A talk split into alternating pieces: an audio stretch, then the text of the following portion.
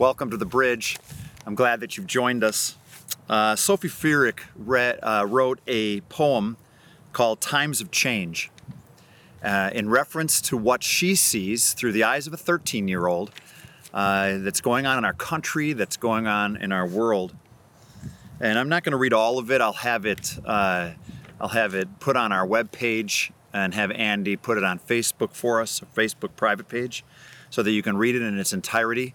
But it's her perspective. It's a 13 year old's perspective of what's happening in the world and in our country. It says, Oh, the country of the mighty who have fallen. We stood together then in peace and harmony, with sweet symphonies in the air, where the bad was sought out and diminished, when stealing, hurting, and destroying were all those of wrongdoings. Why is it now that you make things burn? Make people annoyed and feel like they, they're about to turn? What justice will it bring from a shiny new ring that was stolen from a store of many things? Will that make, make night turn into day? Will that make the world stop turning? Will that, will that make money matter? Will it bring back the one sadly lost? Will it bring back the mo- monuments vandalized and gone? Will it change the past of your desires? Will it fill you with pride and good deeds? Will it fix everything? As Sophie looks uh, through her eyes at what's happening on the TV screen, uh, I just want to say I'm sorry. I'm sorry that this is the world that we're giving to our children. This is the nation that we're giving to our children. And I also want to respond that we have a job to do in the church. We have a mission given to us by our Lord and Savior, Jesus Christ. And it's for these times. And there is an answer for us in the church.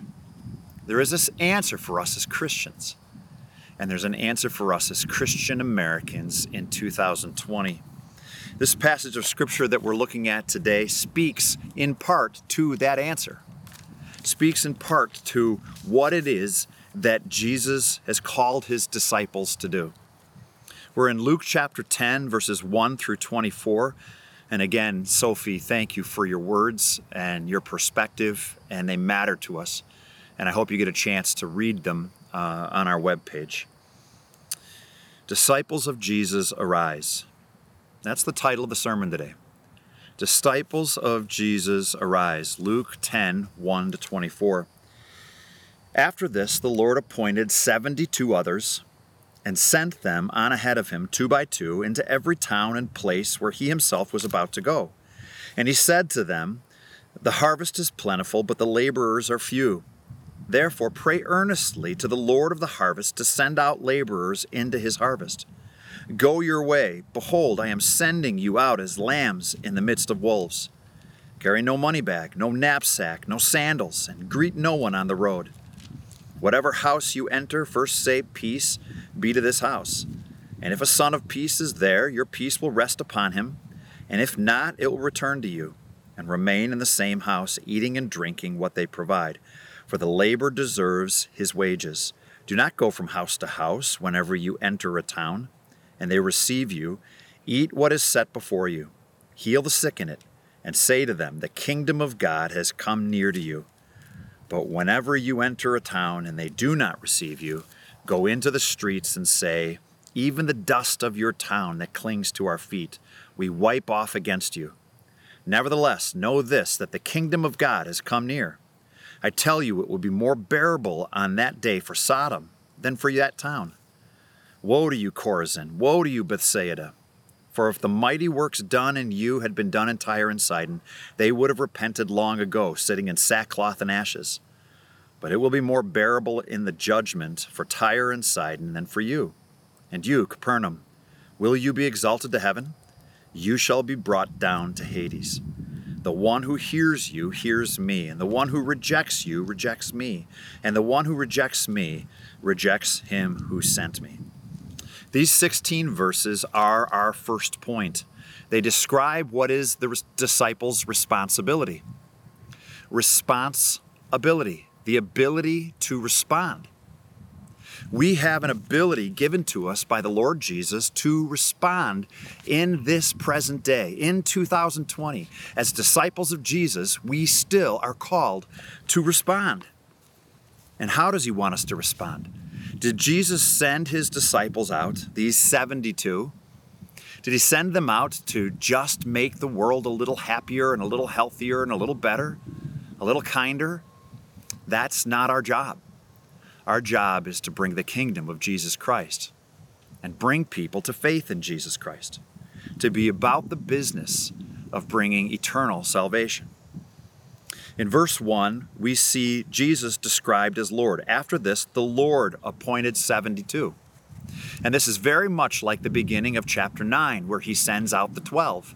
And Jesus sends out 12, and now he says, The Lord appointed 72 more and he sent them out into the towns where he was going. And I'm not going to go through each of the commands that he gave because they're very similar to the commands that he gave to the 12 about not bringing extra uh, sandals or not bringing not bringing sandals at all not bringing a backpack not bringing extra cloak not bringing things that you might bring normally on a trip he's describing bringing making dependence enter into a home and into that hospitality and let your peace be brought there all of those things are the marks of what these original disciples are sent out to do.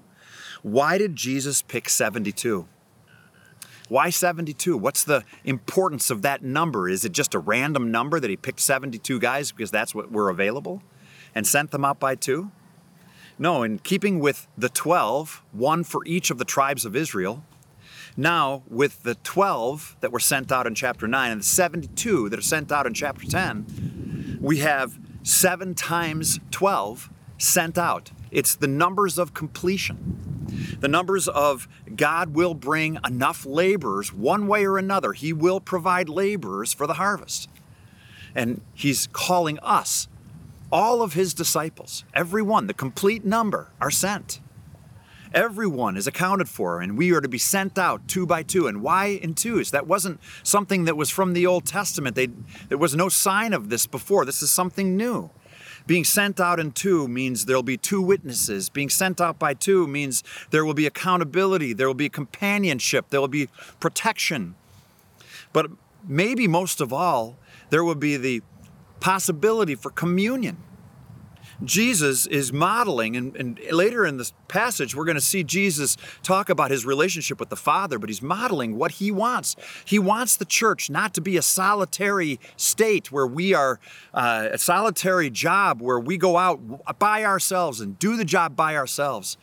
It doesn't mean we can't do that, but Jesus has modeled for us community, and that this faith in Jesus Christ is meant for community and he sends us out two by two, and he sends out 72 at this point and 12 before. And so much is the same. He says that he's going to send us out in the midst of wolves, as lambs in the midst of wolves. That's verse 3. And he tells us in verse 2 to pray earnestly to the Lord of the harvest to send out laborers into the harvest. The picture is, is that Jesus has been a praying example for us. And he has been praying before he picks his 12, and he is praying as he sends out the 72. And then he tells the 72 and the 12 to pray. He tells us to pray and ask God, please send more workers so that more of the Christian message and the kingdom of God is brought to America in 2020.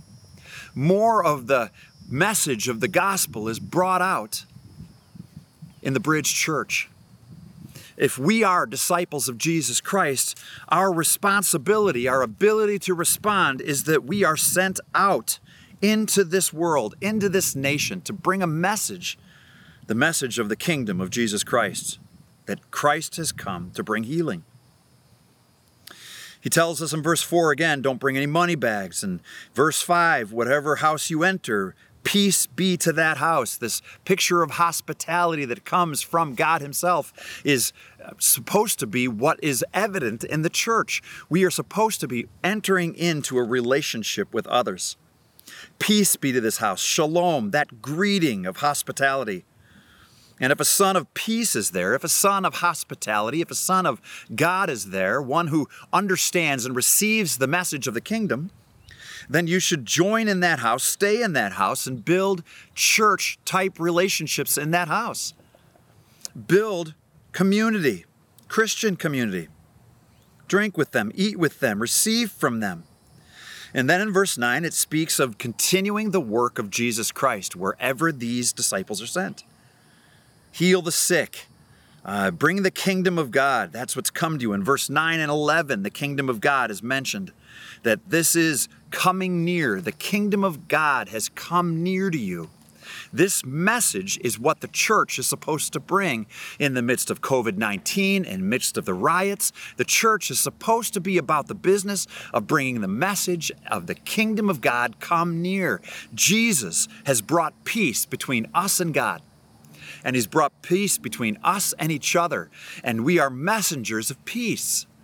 Sophie, I'm sorry we haven't done a better job. Those in the youth group, the kids that are growing up in the bridge, those who are younger, and you look around at this broken world, I'm, I'm here to tell you that the world's been broken from the time sin entered into it. There wasn't a good season, the good old days. There has been always sin and evidence of sin, but there are times that the church has done its job and stood up and spoken for peace and spoken for the, the lordship of Jesus Christ, and especially within our community. We are children of Jesus Christ, children of God through Jesus Christ, and He is Lord.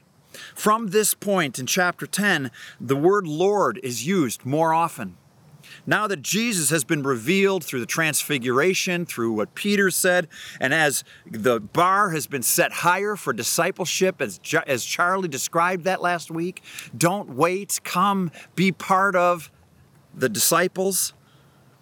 This charge, the, the term Lord, becomes more prominent. We are to see Jesus as the Lord of the church. We are to see Jesus of the Lord of these times, that He is bringing His message within this context within this brokenness, we have a message to bring to the church. And it is the kingdom of God coming near. And when that message comes, some will reject it. Many will reject, just as they did that day. In verse 10, it says, But whenever you enter a town and they do not receive you, go into its streets and say, Even the dust of your town that clings to our feet, we wipe off against you. Nevertheless, know this that the kingdom of God has come near. The kingdom of God came near through the message of the early church, as the church came and brought the message of Jesus Christ, the message of grace and peace and love from God, love from the Father for the world through Jesus Christ. As people didn't respond, they were rejecting the very message and plan of God for peace. This is the message of the church. And when it's rejected, we recognize they're not rejecting us when we truly tell the message in love. They're not rejecting us, they're rejecting Christ. I tell you, he says in verse 12, it'll be more bearable on that day for Sodom than for that town that rejects the message of Jesus Christ. That's a big statement. Sodom is, from the Old Testament perspective, considered the most evil of towns that would have, brought the judgment of God, no matter what anybody thinks. They would have been considered the most evil. Everyone would have been able to compare themselves to Sodom and say, well, we're not that bad. We're not trying to kill people that visit our town. We're not trying to do awful things to that person before we kill them who enter our town. And yet, Jesus says that it's going to be more bearable for Sodom than for the town that rejects the message of Jesus Christ. It'll be more bearable for Sodom than the town that rejects the message of Jesus Christ, than the person that rejects the message of Jesus Christ, than the nation that rejects the message of Jesus Christ. Our job is not to make people believe or make people follow. Our job is to tell the truth of the story of Jesus Christ. This is the message of peace. This is the message. And if people choose to reject it, then let them reject us for the message of Jesus Christ. Not reject us because we've been demanding our rights. Not reject us because we want safety for ourselves primarily. Let us be rejected for the message of Jesus Christ. He goes on to talk about that rejection. Woe to you, Chorazin. Woe to you, Bethsaida. Bethsaida, these are three cities. He's going to mention Capernaum also. And in these three cities on the northern part of the Sea of Galilee, it was a primary place, the epicenter of Jesus' ministry. They saw miracle after miracle, and many people still rejected Jesus Christ, even though they were impressed with him, even though they were excited about him. They still rejected the message of Jesus Christ. And now he says, Woe to you, Chorazin! Woe to you, Bethsaida, the city of Andrew and Peter and Philip. For if the works done in you had been done in Tyre and Sidon, they would have repented long ago, sitting in sackcloth and ashes. This is an incredible statement. Tyre and Sidon were considered to be repugnant cities to the Jews.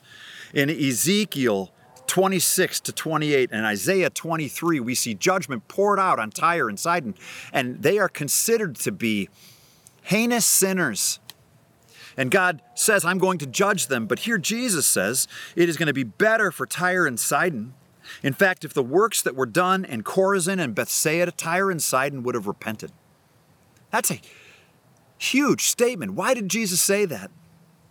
He said it as he's leaving Galilee and turning his face towards Jerusalem, he's saying it Wake up, people. Don't you know that the judgment of God is going to come on those who reject Jesus, and the sin of rejecting Jesus is greater than all the other sins? No matter what else you do, if you reject Jesus as Savior, it is an eternal rejection of God's plan of salvation for you. And you're basically saying to God the Father, No, thank you. We don't need your sacrifice, even though He, out of love, was willing to give His very Son for us. It is an offense to the living God, and it is what we will be judged for. We be judged based on what we did with Jesus. And the church's job is to bring people to a place where they make a decision about Jesus. That's our message. He says Tyre and Sidon would have repented long ago, sitting in sackcloth and ashes, but it will be more bearable in the judgment for Tyre and Sidon than for you. Why? Because re- rejecting Jesus is the ultimate sin that keeps us from salvation.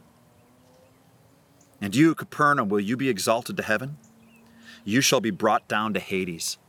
Now, there were those in Capernaum who accepted Jesus Christ, but as a group, they rejected him. They rejected his message.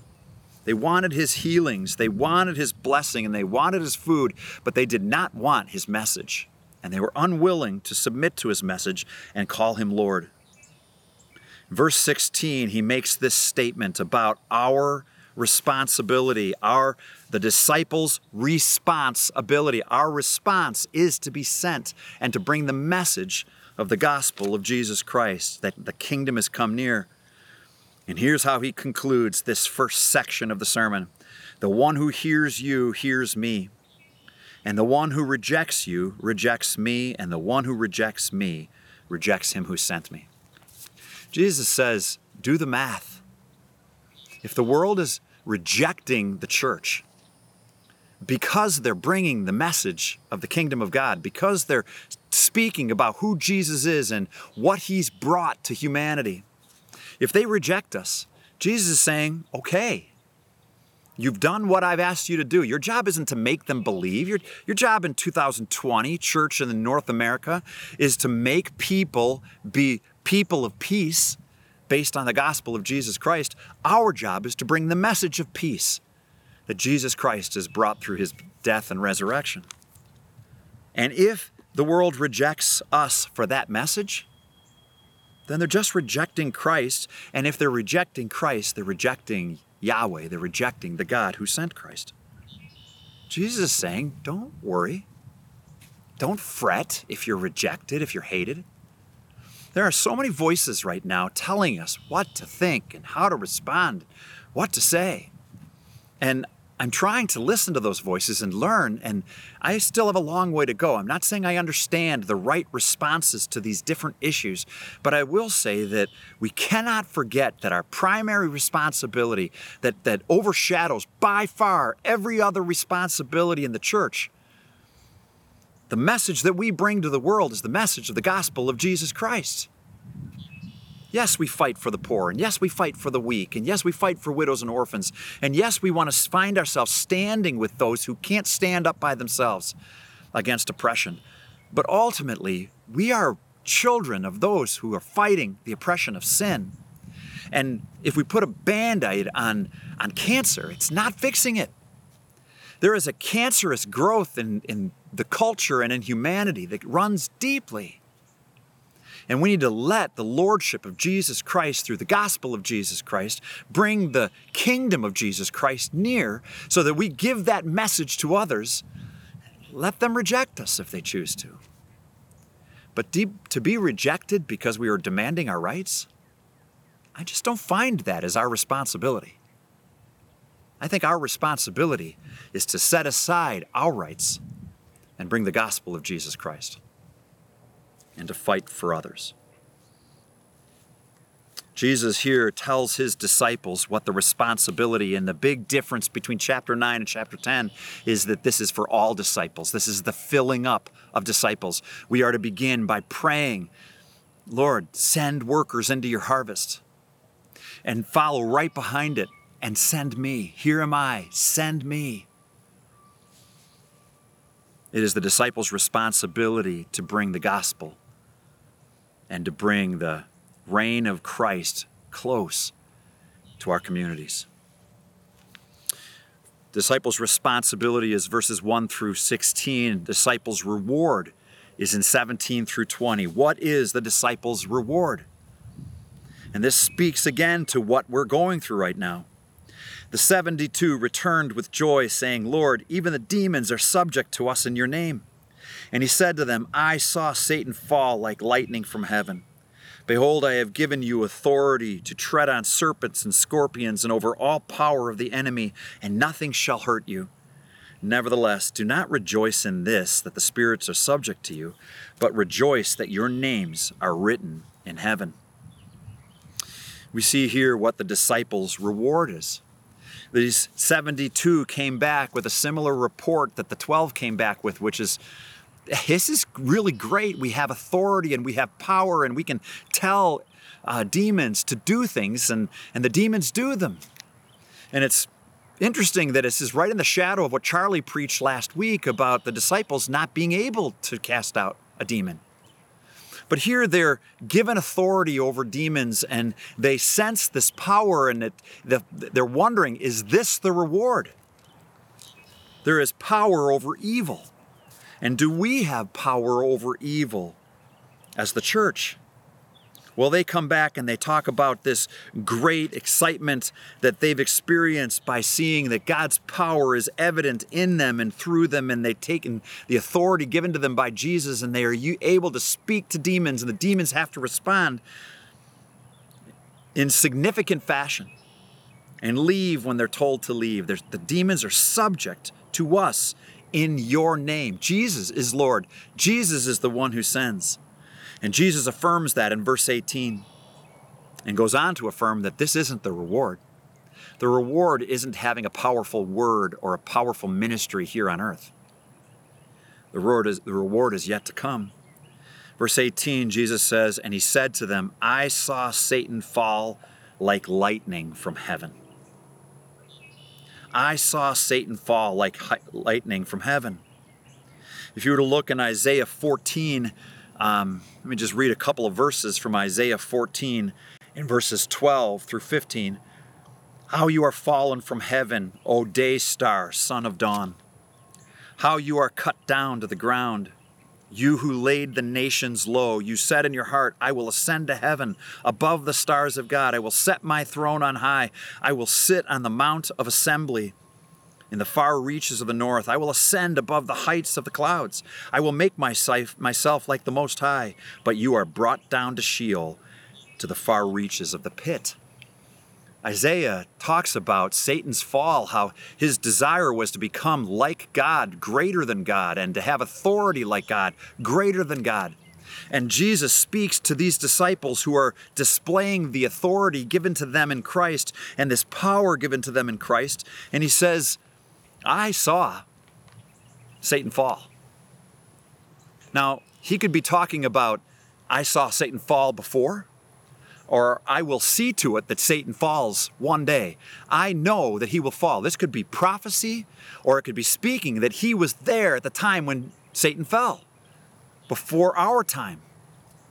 And Satan fell from grace because he disobeyed the lordship of God the Father and he wanted to be king himself. And in this context, Jesus is saying, So you know that I was there at the beginning when Satan fell. I was responsible for Satan falling. I am Lord. And I will be there at the end, and based on the power of Jesus Christ, Satan will be sent away and he will fall. It is I who have authority over evil. It is I, Christ says, who was there when an evil was done away with and will be done away with. So he makes this huge statement about Satan falling and that he saw it. In verse 19, behold, I have given you authority to tread on serpents and scorpions and over all the power of the enemy, and nothing shall hurt you. He's saying that I have this authority. I had this authority then. I will have this authority forever. And I can speak a word, and Satan will not be able to stand against it, and evil will not be able to stand against my love and my grace and my mercy and the work that my kingdom brings. And you have become just those who shine my light like a moon that doesn't really produce light by itself, we reflect the power of God. We reflect the power of Christ. And as we respond to Jesus as Lord, the church puts on display this power that does away with evil. Churches should be able to overcome evil. And yet we struggle and fail. Sometimes there's no remarkable difference between the church and the world. Just demanding our rights like everybody else. And to Sophie's poem, I would say, yeah, us too. How we have moved away from our calling, our responsibility, from centering on what is our reward. Jesus speaks that the reward is not your power over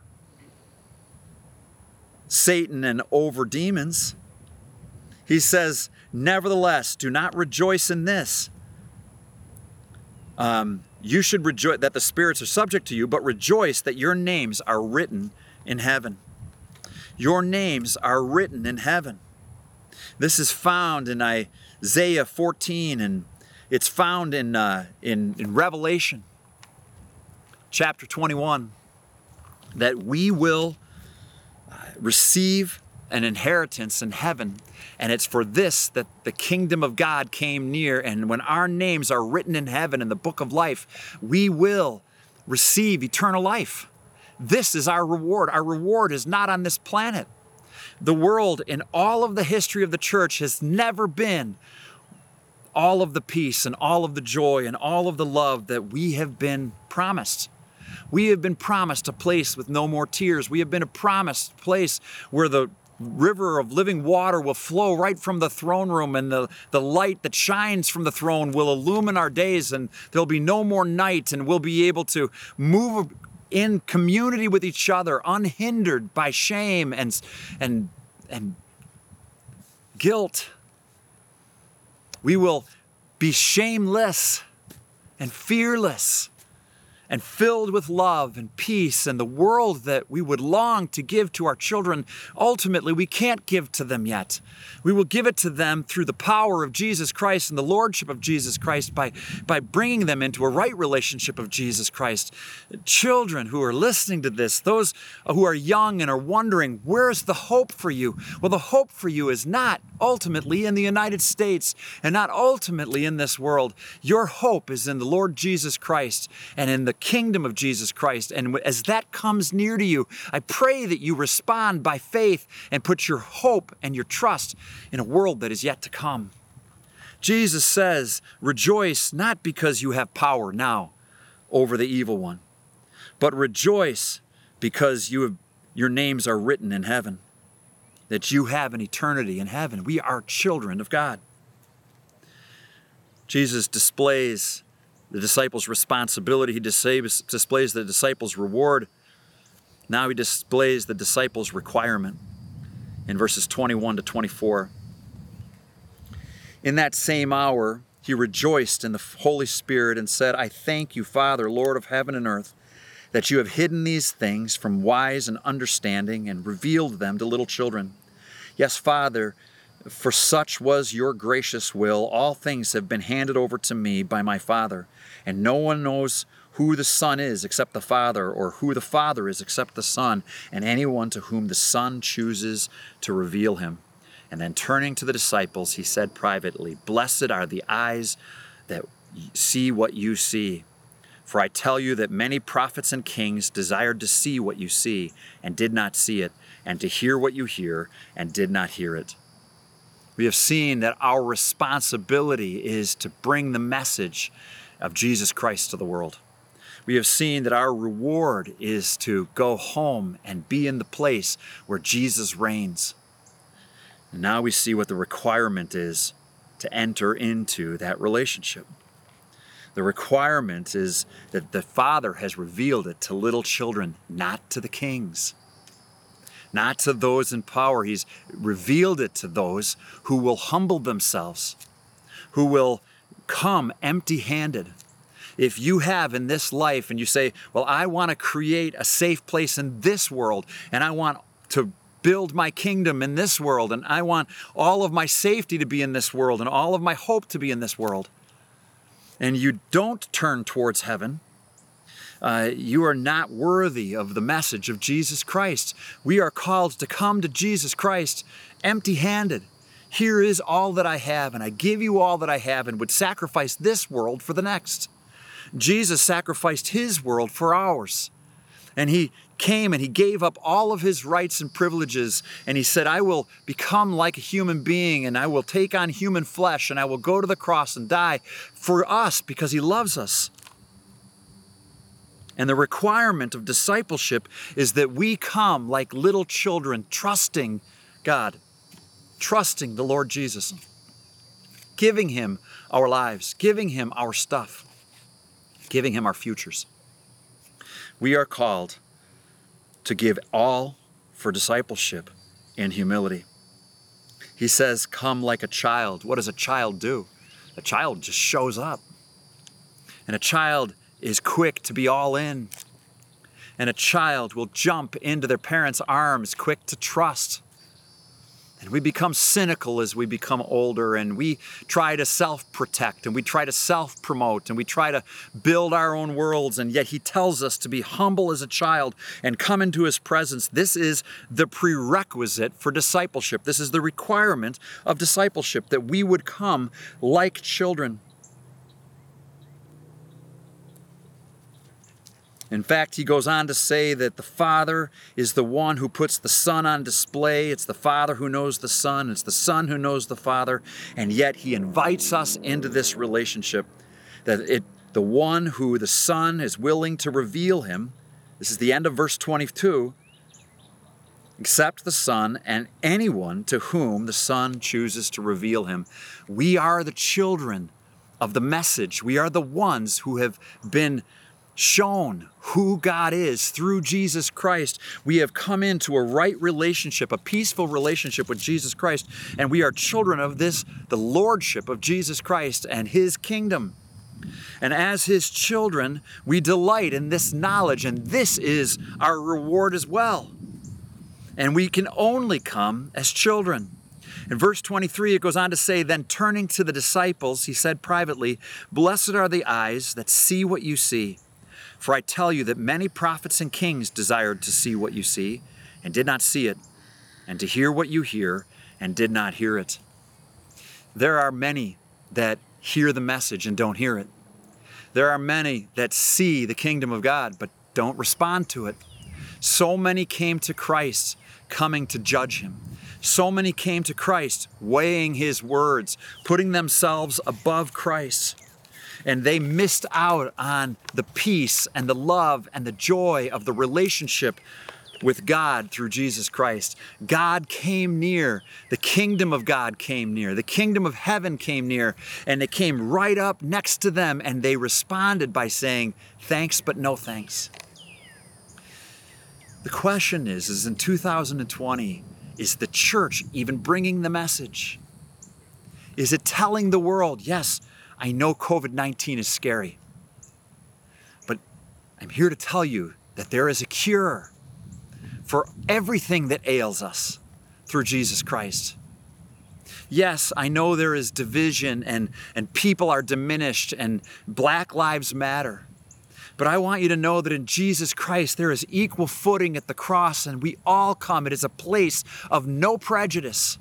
It is, a pla- it is a place where Jew and Gentile, where Greek and barbarian, where slave and Scythian, where uh, black and white are welcome at the foot of the cross and they are equal brothers and sisters in Christ.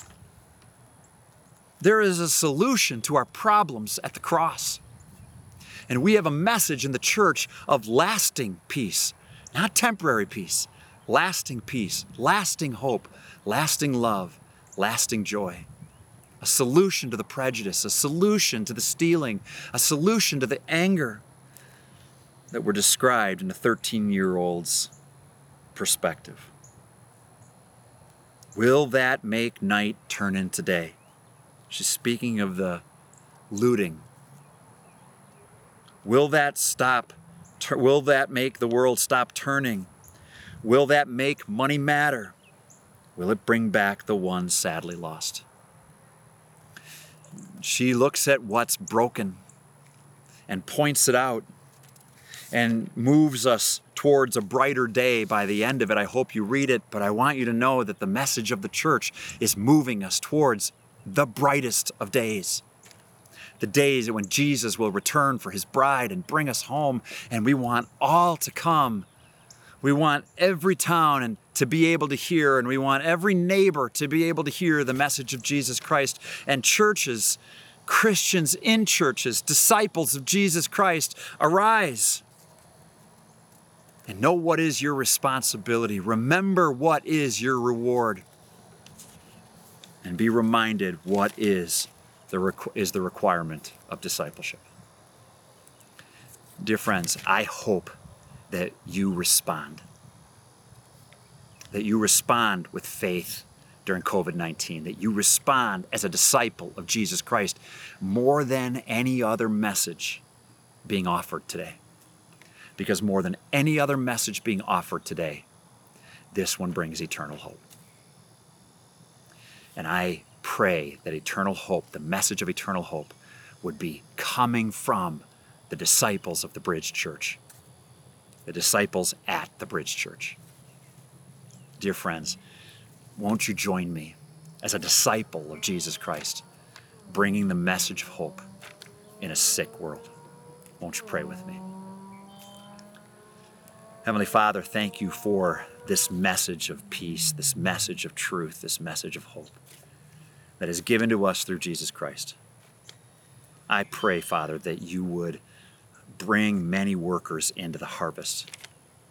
I pray that you would bring the bashful and the outgoing and the abrupt and the quick to speak and those who are slow to speak. And Father, those who have a, a, small area of influence and those who have a greater area of influence. I pray that people would hear again and again from the disciples of Jesus Christ that we have real hope in Jesus Christ, that we have real peace in Jesus Christ. Thank you for this message. Thank you for this responsibility. Thank you that you've sent us into the world. And Father, I pray that we would be faithful to go out into the world as disciples of yours. In Jesus Christ's name I pray. Amen.